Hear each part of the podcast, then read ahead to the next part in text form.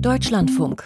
Informationen am Abend. Heute mit Bettina Klein im Studio. Guten Abend. Wenn es denn so käme, dann wäre es wohl ein erwartbares Szenario, auf das sich Europa und Deutschland längst hätten vorbereiten können. Die Republikaner im US-Senat haben gestern die Abstimmung über Ukraine-Hilfen scheitern lassen. Ob dies wirklich das letzte Wort war und was aus der amerikanischen Unterstützung für das Land wird, ist offen. In Berlin reagiert man besorgt, der Kanzler ist zur Stunde auf dem Weg zum geplanten Besuch in Washington. Im Deutschlandfunk sagte SPD-Außenpolitiker Ralf Stegner heute Mittag zur Frage, wie denn der Krieg gegen die Ukraine beendet werden könnte. Die Alternative wird ja nicht sein, wir rüsten so auf, dass wir sicher sind, der Krieg wird gewonnen gegen die Atommacht Russland. Wie soll das gehen? Viele sagen, das Ziel muss sein, zu verhindern, dass die Ukraine verlieren. Und das kann man wahrscheinlich erreichen. Soweit Ralf Stegner und zu diesem Themenkomplex gleich mehr. Wir haben außerdem Reaktionen aus der Ukraine und Polen. Und vor wenigen Minuten wurde gemeldet, dass Präsident Zelensky nun tatsächlich Armeechef Saluschny ausgewechselt hat. Außerdem in dieser Sendung die deutsche Marinefregatte Hessen ist auf dem Weg in das Rote Meer. Sie beteiligt sich an der EU-Mission zur Verteidigung gegen Houthi-Milizen. Und wir erinnern heute Abend an den deutsch-französischen Historiker Alfred Grosser, der im Alter von 99 Jahren in Paris verstorben ist. Das Thema in der Sendung Hintergrund ab 18.40 Uhr lautet Kampferprobt, Rüstungsgüter und moralisches Dilemma. Zunächst schauen wir auf die aktuellen Meldungen aus Kiew gemeinsam mit unserer Osteuropa-Expertin Sabine Adler. Der Schritt, der seit Tagen und Wochen sich andeutet, ist nun offenbar vollzogen, Frau Adler. Präsident Zelensky hat in dieser sehr schwierigen Lage für die Ukraine den Armeechef ausgewechselt. Wie ist, was ist über diese Entscheidung schon bekannt geworden? Es ist bekannt geworden, dass es ein Treffen gegeben hat heute. Das war das zweite Treffen in dieser Woche. Anfang der Woche hat es schon einmal eine Begegnung gegeben zwischen dem Oberkommandierenden Valeri Salushny und dem Präsidenten. Da hatte der Präsident gesagt und davon gesprochen, dass es notwendig sei, einen großen Führungswechsel einzuleiten, hat nicht spezifisch gesagt, welche Position er damit meint. Aber heute ist klar geworden, es geht zuerst um die Position von Valery Salushny. Und äh, dieses Treffen ging zunächst mit einer Erklärung zu Ende, die von Valery Salushny selber kam. Er hat auf Telegram geschrieben, dass es eben auf diesem Treffen darum gegangen sei, die Armeeführung auszutauschen. Und er hat geschrieben, dass die Aufgaben des Jahres 2022, also zu Beginn der Invasion, von den russischen Streitkräften andere sind als die des Jahres 2024. Und deshalb müssten sich alle verändern und sich an die neuen Gegebenheiten anpassen. Und in einem wichtigen und ernsten Gespräch habe man eben beschlossen, die Ansätze und Strategien zu ändern. Das sind jetzt alles immer noch Worte von Salushny auf Telegram. Und äh, er schrieb da auch, er verneige sich vor all denen, die ihr Leben für die Ukraine und für die Freiheit gegeben haben. Wir werden uns erinnern, wir werden sie alle rächen. Es gab dann eine Wertschätzung von Verteidigungsminister Rostem Umerov, äh, der auch noch mal über die Notwendigkeit des Wechsels sprach und äh, auch Valery Salushny für alle Errungenschaften und Siege aufrichtig dankbar sein. Und dann kam am Ende eben tatsächlich auch die Bestätigung von Präsident Zelensky. Er hat äh, in seiner abendlichen Videoansprache tatsächlich davon gesprochen, dass neuer Oberkommandierender der ukrainischen Streitkräfte, der Kommandeur, der bisherige Kommandeur der Bodentruppen, Alexander Sirski, ist. Und das ist äh, eine Personalie. Sirski, äh, der General, ist durchaus gehandelt worden im Vorfeld als der mögliche Nachfolger von Saluschny. Welche praktische Bedeutung, welche praktischen Auswirkungen hat dieser Schritt jetzt? Das kommt jetzt ganz darauf an, wie das Ganze weitergeht. Ähm, in der Bevölkerung ist die Absetzung von Valery Salushny im Vorfeld ähm, ja heftig diskutiert worden, ist sehr kritisiert worden. Drei Viertel der Menschen waren strikt dagegen, dass der sehr beliebte Oberkommandierende, der wirklich auch große Siege errungen hat, äh, aber eben auch äh, die Sommer Offensive leider nicht erfolgreich zu Ende gebracht hat. Aber er ist äh, unvergessen sozusagen bei den Menschen, weil er zum Beispiel die Einnahme von ähm, der Hauptstadt Kiew im März 2022, also direkt nach Einmarsch äh, der russischen Truppen, verhindert hat. Er hat da eine kluge Strategie äh, eingeleitet. Er hat auch die Rückeroberung von Kharkiv äh, bewerkstelligt. Das heißt, er hat tatsächlich äh, große Erfolge eingefahren. Ähm, und er ist vor allem sehr beliebt. Er ist ein äh, ausgesprochen freundlicher ähm, General, der immer darum bemüht war, das Leben seiner Leute zu schonen. Und aneinandergeraten ist er mit äh, Präsident Zelensky über die Zahl der einzuziehenden Soldaten. Denn äh, Salushny hat gesehen, das geht auf Knochen der wenigen, die seit Anfang an dabei sind. Es findet einfach keine Rotation statt und die kann nicht stattfinden, weil er zu wenig Soldaten gehabt hat. Und dann hat er von ungefähr 500.000 Soldaten gesprochen, die durch eine Mobilisierung eben aufgestellt werden müssten. Und das hat eben große Kritik von Zelensky eingebracht. Wie die äh, Strategie nun weitergehen soll, ob äh, der neue äh, kommandierende Alexander Sirski eine andere Strategie einleitet, mit womöglich weniger Männern und Frauen auskommt. Das muss man abwarten, das kann man im Moment noch nicht sagen. Vielen Dank für diese ersten sehr schnellen und aktuellen Informationen von Sabine Adler. Ohne die Unterstützung der Vereinigten Staaten von Anfang an, von Anfang der Offensive im Februar 22, gäbe es die Ukraine als unabhängigen Staat wohl nicht mehr. Und vor allem ihre militärische Unterstützung ist so substanziell, dass sie von heute auf morgen kaum zu ersetzen wäre. Das erklärt die enorme Aufmerksamkeit, die eine Senatsabstimmung in Washington auf sich zieht. Von dort berichtet unsere Korrespondentin Isabel Karras. Der Senat will sich am frühen Abend deutscher Zeit treffen, um erneut abzustimmen. Diesmal nur über finanzielle Hilfen für die Ukraine und Israel.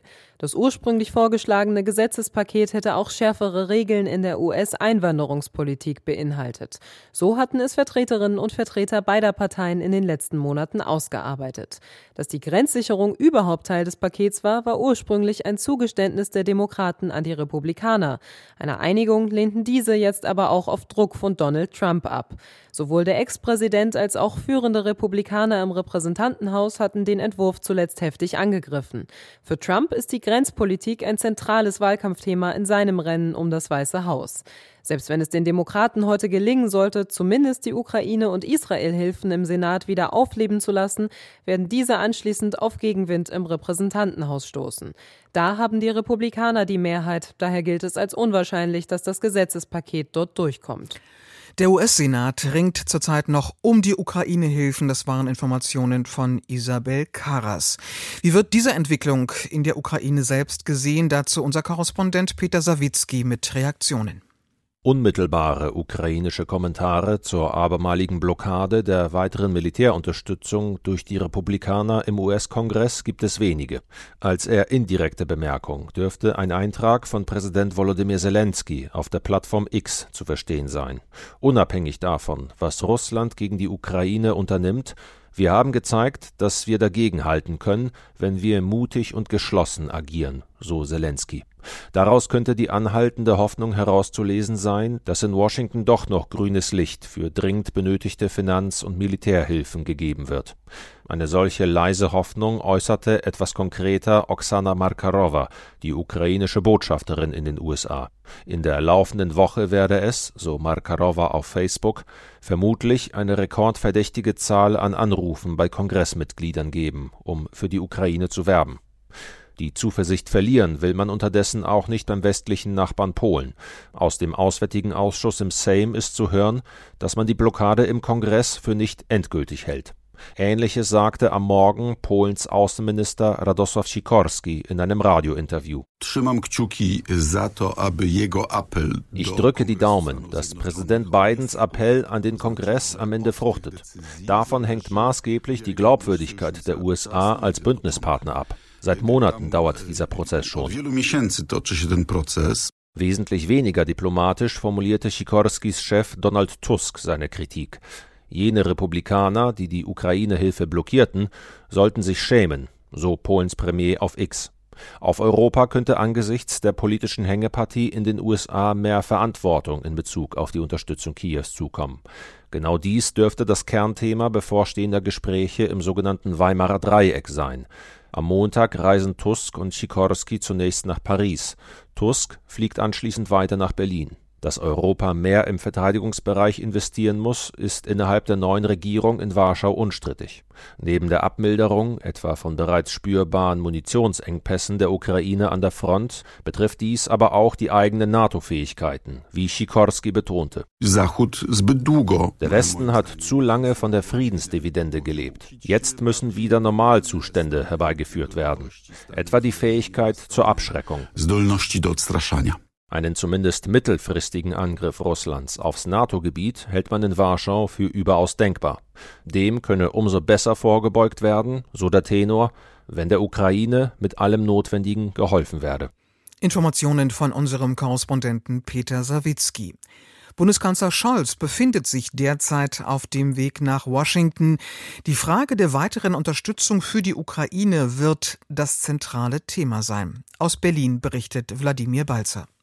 Dieser Donnerstag begann mit schlechten Nachrichten für die Sicherheit in Europa. Der wichtigste Geldgeber für die Verteidigung der Ukraine, die USA, könnte mittelfristig ausfallen, nachdem der Senat weitere Gelder abgelehnt hat. Dieser Geldentzug, der vor allem von republikanischer Seite betrieben wird, zeigt die politischen Bedingungen, unter denen die Washington-Reise des Kanzlers stattfindet. Olaf Scholz wird am späteren Abend in der US-Hauptstadt erwartet. Kurz vor Abflug formulierte er die Ziele seiner Reise. Es geht jetzt darum, wie Europa, aber auch die Vereinigten Staaten die Unterstützung für die Ukraine verstetigen können. Und der Kanzler fügte noch eine Botschaft an den russischen Präsidenten hinzu. Das Signal nämlich, dass er nicht darauf rechnen kann, dass unsere Unterstützung nachlässt, sondern sie wird lange genug andauern und sie wird groß genug sein, das ist die Botschaft, die wir in den nächsten Tagen und Wochen gemeinsam aussenden müssen. Ähnlich äußerte sich auch Agnes Strack-Zimmermann, Vorsitzende des Verteidigungsausschusses im Bundestag und FDP-Spitzenkandidatin für die Europawahl im ZDF. Was es für uns bedeutet,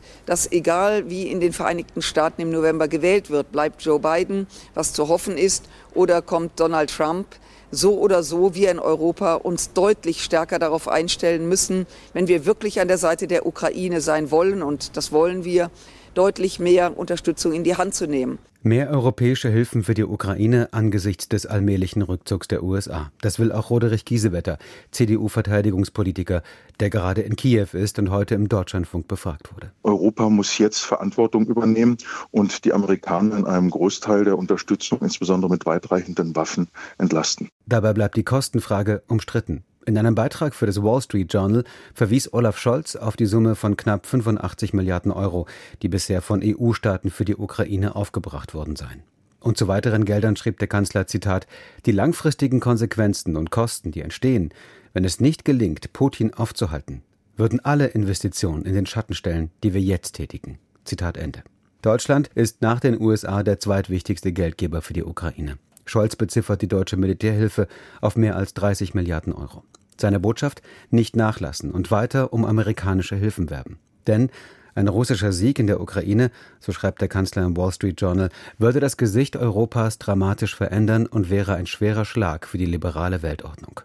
Unterdessen äußern sich auch parteiinterne Kritiker des Kanzlers, wie Ralf Stegner, der im Auswärtigen Ausschuss mitarbeitet. Er zeigte sich im Deutschlandfunk skeptisch, dass die möglicherweise ausfallenden US-Hilfen durch Europa ausgeglichen werden könnten. Ich sehe auch nicht den Willen in den europäischen Ländern, dass das so ohne weiteres passiert. Deutschland als größter europäischer Geldgeber für die Ukraine komme an seine Grenzen. Die Vorstellung, ähm, Deutschland könnte alleine mit erheblich größeren Anstrengungen äh, das bewältigen, die ist, glaube ich, wirklich äh, sehr unrealistisch. Dafür gäbe es weder eine politische Mehrheit noch halte ich das für möglich. Der SPD-Bundestagsabgeordnete betont im Gespräch aber auch die Grenzen militärischer Mittel. Es zeigt aber eben auch, dass die Einschätzung, die es manchmal gegeben hat, wo ausschließlich die militärische Seite betrachtet worden ist, so nach dem Motto, wenn wir noch genug Waffen liefern, dann zwingen wir den Putin an den Verhandlungstisch, dass das teilweise auch eine Fehleinschätzung gewesen ist und dass wir über verschiedene Dinge reden müssen, über die militärische Unterstützung, aber eben auch über diplomatische Anstrengungen und andere Felder. Die Ukraine ist das dominierende Thema dieses kurzen Besuchs von Kanzler Scholz bei Präsident Biden. Erster Termin nach der Landung ist ein Abendessen mit Politikern der Republikaner und der Demokraten. Eine erste Gelegenheit, die Aufmerksamkeit auf die Sicherheit in Europa zu lenken. Aus Berlin der Bericht von Wladimir Balzer und so viel zunächst zu diesem Thema. Ein deutscher Militäreinsatz zur Sicherung von Handelswegen, wenn auch defensiv, erschien noch vor 10, 15 Jahren hierzulande beinahe indiskutabel. Doch so sehr ändern sich die Zeiten auch in dieser Frage. Die deutsche Fregatte Hessen ist heute zu ihrer Mission ausgelaufen, auch wenn die formale politische Entscheidung auf EU-Ebene noch aussteht. Klaus Remme berichtet aus Brüssel. Um 10 Uhr hieß es leinenlos für die Fregatte Hessen. Noch fehlt der formale Beschluss für diesen neuen EU-Einsatz, noch fehlt das notwendige Bundeswehrmandat für die deutsche Beteiligung. Doch man will vor Ort sein, wenn es soweit ist. Heute wurde bereits der rechtliche Rahmen für Aspides, so heißt die Mission, beschlossen. Die EU-Außenminister geben dann am 19. Februar in Brüssel endgültig grünes Licht. So ist die Planung.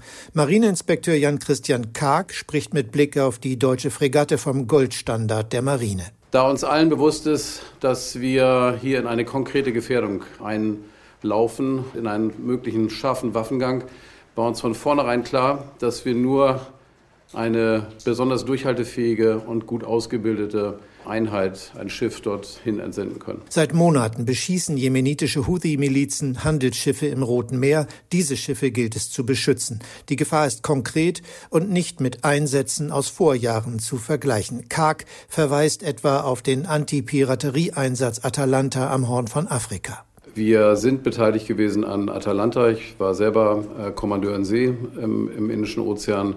Ähm, wo wir auch gegen Piraten vorgehen mussten. Aber das ist nicht im Ansatz die Bedrohung, die wir jetzt sehen. Also ja, das ist der ernsthafteste Einsatz einer deutschen Marineeinheit seit vielen Jahrzehnten. An Bord der Hessen rund 250 Soldatinnen und Soldaten plus topmoderne Elektronik und Bewaffnung. Das Radar deckt ein Gebiet von 400 Kilometern ab. Raketen und Drohnen können bis zu einer Entfernung von 160 Kilometer abgeschossen werden. Die Mission ist zunächst auf ein Jahr ausgelegt. Die deutsche Fregatte wird, Stand jetzt, bis Ende April im Einsatz sein. Zusammen mit den EU-Partnern will man ständig mit drei Schiffen vor Ort sein. Die Rotation ist noch nicht final durchgeplant. Doch Karg warnt, die deutsche Marine müsse mit den Kräften haushalten. Die britische Marine hat, also die Royal Navy hat vergleichbare Einheiten sechs. Die französische Marine hat vergleichbare Einheiten acht. Die italienische Marine hat vergleichbare Einheiten zwölf. Wir haben drei. Ein zweites deutsches Schiff ist für das zweite Halbjahr dennoch vorgesehen. Koordiniert wird Aspides aller Voraussicht nach vom griechischen Larissa aus. Auch Italien, Frankreich, die Niederlande, Belgien, Dänemark und als Drittstaat Norwegen haben eine Beteiligung in Aussicht gestellt. Anders als Amerikaner und Briten, die schon seit Wochen im Einsatzgebiet gegen die Houthis agieren, auch mit Angriffen auf Houthi-Stellungen an Land, ist der EU-Einsatz rein defensiv angelegt. Der EU-Außenbeauftragte Josep Borrell hatte in den vergangenen Tagen mehrfach betont, This mission, Aspides, will not conduct any operation on land, only on sea in a purely defensive mode. Keine Angriffe auf Infrastruktur an Land, so Borrell. Es gehe ausschließlich um den Schutz vor Raketen und Drohnen aus der Luft. Insbesondere Deutschland hatte auf einen separaten EU-Einsatz gedrängt, denn in einem solchen System kollektiver Sicherheit ist das Mandat des Bundestages verfassungsrechtlich abgesichert. Auch deshalb gilt eine breite parlamentarische Mehrheit für das entsprechende Mandat als sicher. Der Bericht von Klaus Remme. Wir schauen auf die Wahlen in Pakistan heute. Favorit ist der ehemalige Ministerpräsident Nawaz Sharif. Er gilt auch als bevorzugter Kandidat des einflussreichen Militärs. Und er hat versprochen, die Wirtschaft des Landes wieder aufzubauen. Pakistan kämpft mit hoher Inflation, einer instabilen Währung und geringen Devisenreserven. Zum Stand der Dinge Peter Hornung. Die Wahllokale sind geschlossen und das pakistanische Fernsehen zeigte Bilder von Wahlurnen, die ausgekippt werden, um die Stimmzettel von Hand zu zählen. Das wird sich nun einige Stunden hinziehen. Mit ersten belastbaren Ergebnissen wird nicht vor Mitternacht gerechnet, 20 Uhr in Deutschland. Bei der Muslimliga, der Partei von Ex-Premier Nawaz Sharif, gibt man sich dennoch bereits siegessicher. Man hoffe auf die einfache Mehrheit der Stimmen, so ein Sprecher. Nawaz Sharif war bereits dreimal Premier, bis er vor gut vier Jahren ins Exil Ziel gegangen war, um Haftstrafen wegen Korruption zu entgehen. Der konservative Politiker ist erst seit wenigen Monaten wieder in Pakistan. Überschattet waren die heutigen Wahlen von landesweiten Sperren des Mobilfunknetzes. Damit sollten offenbar Protestaktionen und Unruhen verhindert werden. Zudem kam es zu einzelnen Gewalttaten. Bei Anschlägen starben mehrere Polizisten. Insgesamt über 600.000 Polizei- und Sicherheitskräfte waren wegen der Wahlen im Einsatz. Peter Hornung berichtete. Ein großer Intellektueller ist von uns gegangen. Der deutsch-französische Historiker Alfred Grosser verstarb in Paris im Alter von 99 Jahren. Ein Nachruf im Deutschlandfunk von Ursula Welter. Ich bin ein echter Franzose. Alfred Grosser, der Mann, der deutsch-französische Geschichte geschrieben hat, der Mann mit dem spitzbübischen Lachen, dem scharfen Verstand, der wortgewaltige, freundliche Intellektuelle, dessen Sätze voller Ideenreichtum waren. Als Sohn jüdischer Eltern am 1. Februar 1925 in Frankfurt am Main geboren. Emigration nach Frankreich 1933. Und dann sind wir weg im Dezember 33. Ich habe schnell Französisch gelernt, war dann normal in der Schule, bekamen 35 den ersten Preis für Französisch und bin von meine Memoiren auf Französisch heißen Memoire d'un Français, Memoire eines Franzosen. Und das betone ich in Deutschland immer. Ich bin ein echter Franzose. Ich bin kein Deutscher mit französischem Pass. Alfred Grossers Deutschland, das war das Deutschland der Nachkriegszeit. Mein Deutschland lautet der Titel eines der vielen Bücher aus der Feder des Franzosen. Deutschland, für dessen Zukunft er sich mit verantwortlich fühlte. Ich war 1947 zum ersten Mal in meiner Geburtsstadt Frankfurt aber war damals schon entschlossen über zwei Dinge, die ich gelernt habe, also empfunden habe in einer Nacht im August 1944 in Marseille mit falschen Papieren, wo ich dort lebte. BBC verkündete, dass die alten Leute von Theresienstadt nach Auschwitz transportiert würden. Das war auch der Fall für die Schwester meines Vaters und ihr Mann. Und am nächsten Tag war ich sicher, endgültig sicher, dass es keine Kollektivschuld gibt. Reisen, Gespräche, Vorträge in Schulklassen. Bis zuletzt war Alfred Grosset ein wichtiger Mittler zwischen beiden Ländern. In zwei Gemeinschaften werde ich akzeptiert als Mitstreiter, obwohl ich ihnen nicht angehöre. Das ist als Franzose, als voller Franzose in Deutschland und auf der anderen Seite als Atheist im französischen Katholizismus. Und das muss ich in Deutschland immer erklären. In Deutschland geboren, in der Resistance im Widerstand, nach dem Krieg Studium in Aix-en-Provence und Paris, Politik und Germanistik. Jahrzehntelang Inhaber des renommierten Lehrstuhls am Institut Sciences Po. Träger des großen Verdienstkreuzes mit Stern und Schulterband, Friedenspreisträger des deutschen Buchhandels. Die Liste seines Lebenswerks ist lang. Alfred Grosser, das war der intellektuelle Wegbereiter und Begleiter der deutsch-französischen Beziehungen. Und das war der streitbare Geist, der kritische Beobachter Israels etwa, Israels Siedlungspolitik. Alfred Grosser nahm kein Blatt vor den Mund, wenn es um den Nahostkonflikt ging. Es ist, weil meine vier Großeltern, meine zwei Eltern Juden waren, dass ich die Vergehen Israels gegen die Grundrechte bitterer empfinde als bei jedem anderen Land. Den Schülern, den vielen Schülern, vor denen er sprach, gab er regelmäßig mit auf den Weg. Und ich sah immer die Pflicht, gegen die Werte von Hitler zu kämpfen. Das heißt, alle Menschen sind gleich, die gleiche Würde, das steht schon im Grundgesetz und das zum Beispiel auf die Palästinenser anwenden.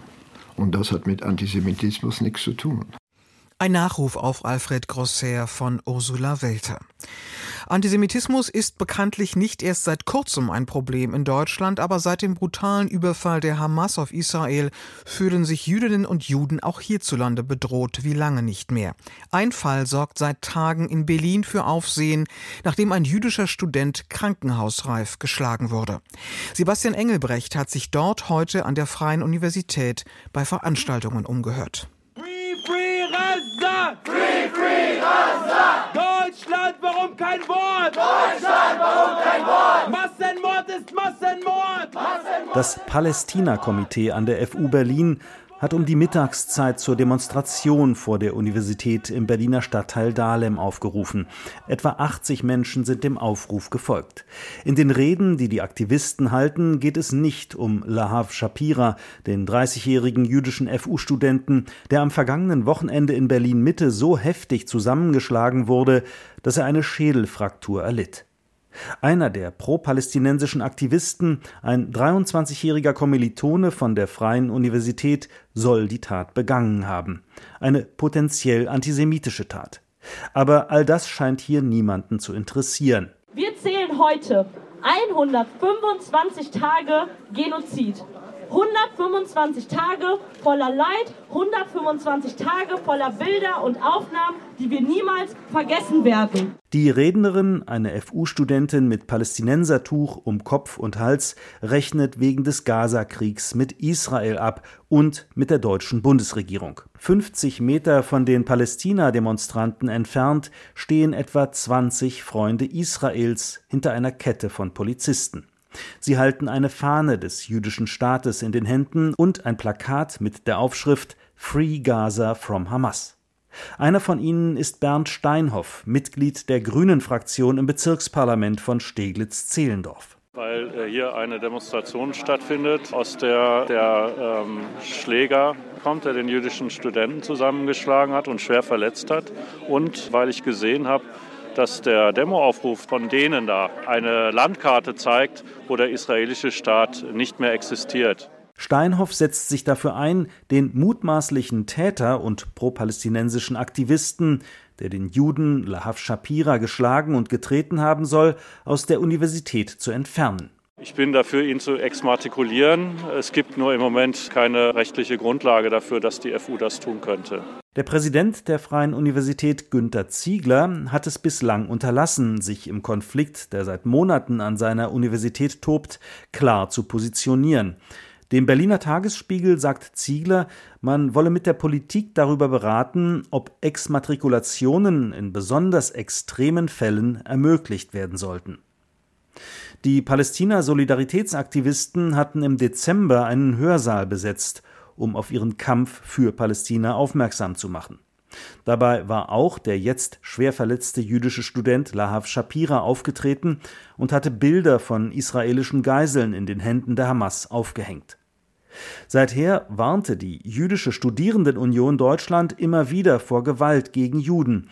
Deren Vizepräsident Noam Petri sagt heute, wir haben seit Monaten aufmerksam darüber gemacht, dass es Gruppen gibt an der FU, die systematisch Hass verbreiten, die zu Intifada seit Monaten aufrufen und die vor der berühmten Hörsaalbesetzung zu Gewalt aufgerufen haben, die nach der Hörsaalbesetzung dasselbe gemacht haben, die nach der Hörsaalbesetzung jüdische Studenten aktiv bedroht haben und jetzt wurden aus Worten Taten. Aus Berlin der Bericht von Sebastian Engelbrecht. Und zu guter Letzt noch dies. Start des Straßenkarnevals im Rheinland heute. Das lassen sich die Jecken Weltlage hin oder her nicht nehmen. Vivian Leue war in Düsseldorf mit dabei. Okay, dann zählen wir jetzt mal runter und sagen 10. Pünktlich um 11.11 Uhr .11 hat der Düsseldorfer Oberbürgermeister Stefan Keller die Herrschaft über sein Rathaus abgegeben an die Frauen. Denn an Weiberfassnacht oder Altweiber, wie es hier heißt, übernehmen in den Karnevalshochburgen traditionell die Jecken das Regiment. Sie feiern bis Aschermittwoch, ob auf den Straßen, in den Kneipen oder Festzelten. Einfach mal einmal im Jahr die Sau rauslassen. Lachen, lieben Alkohol.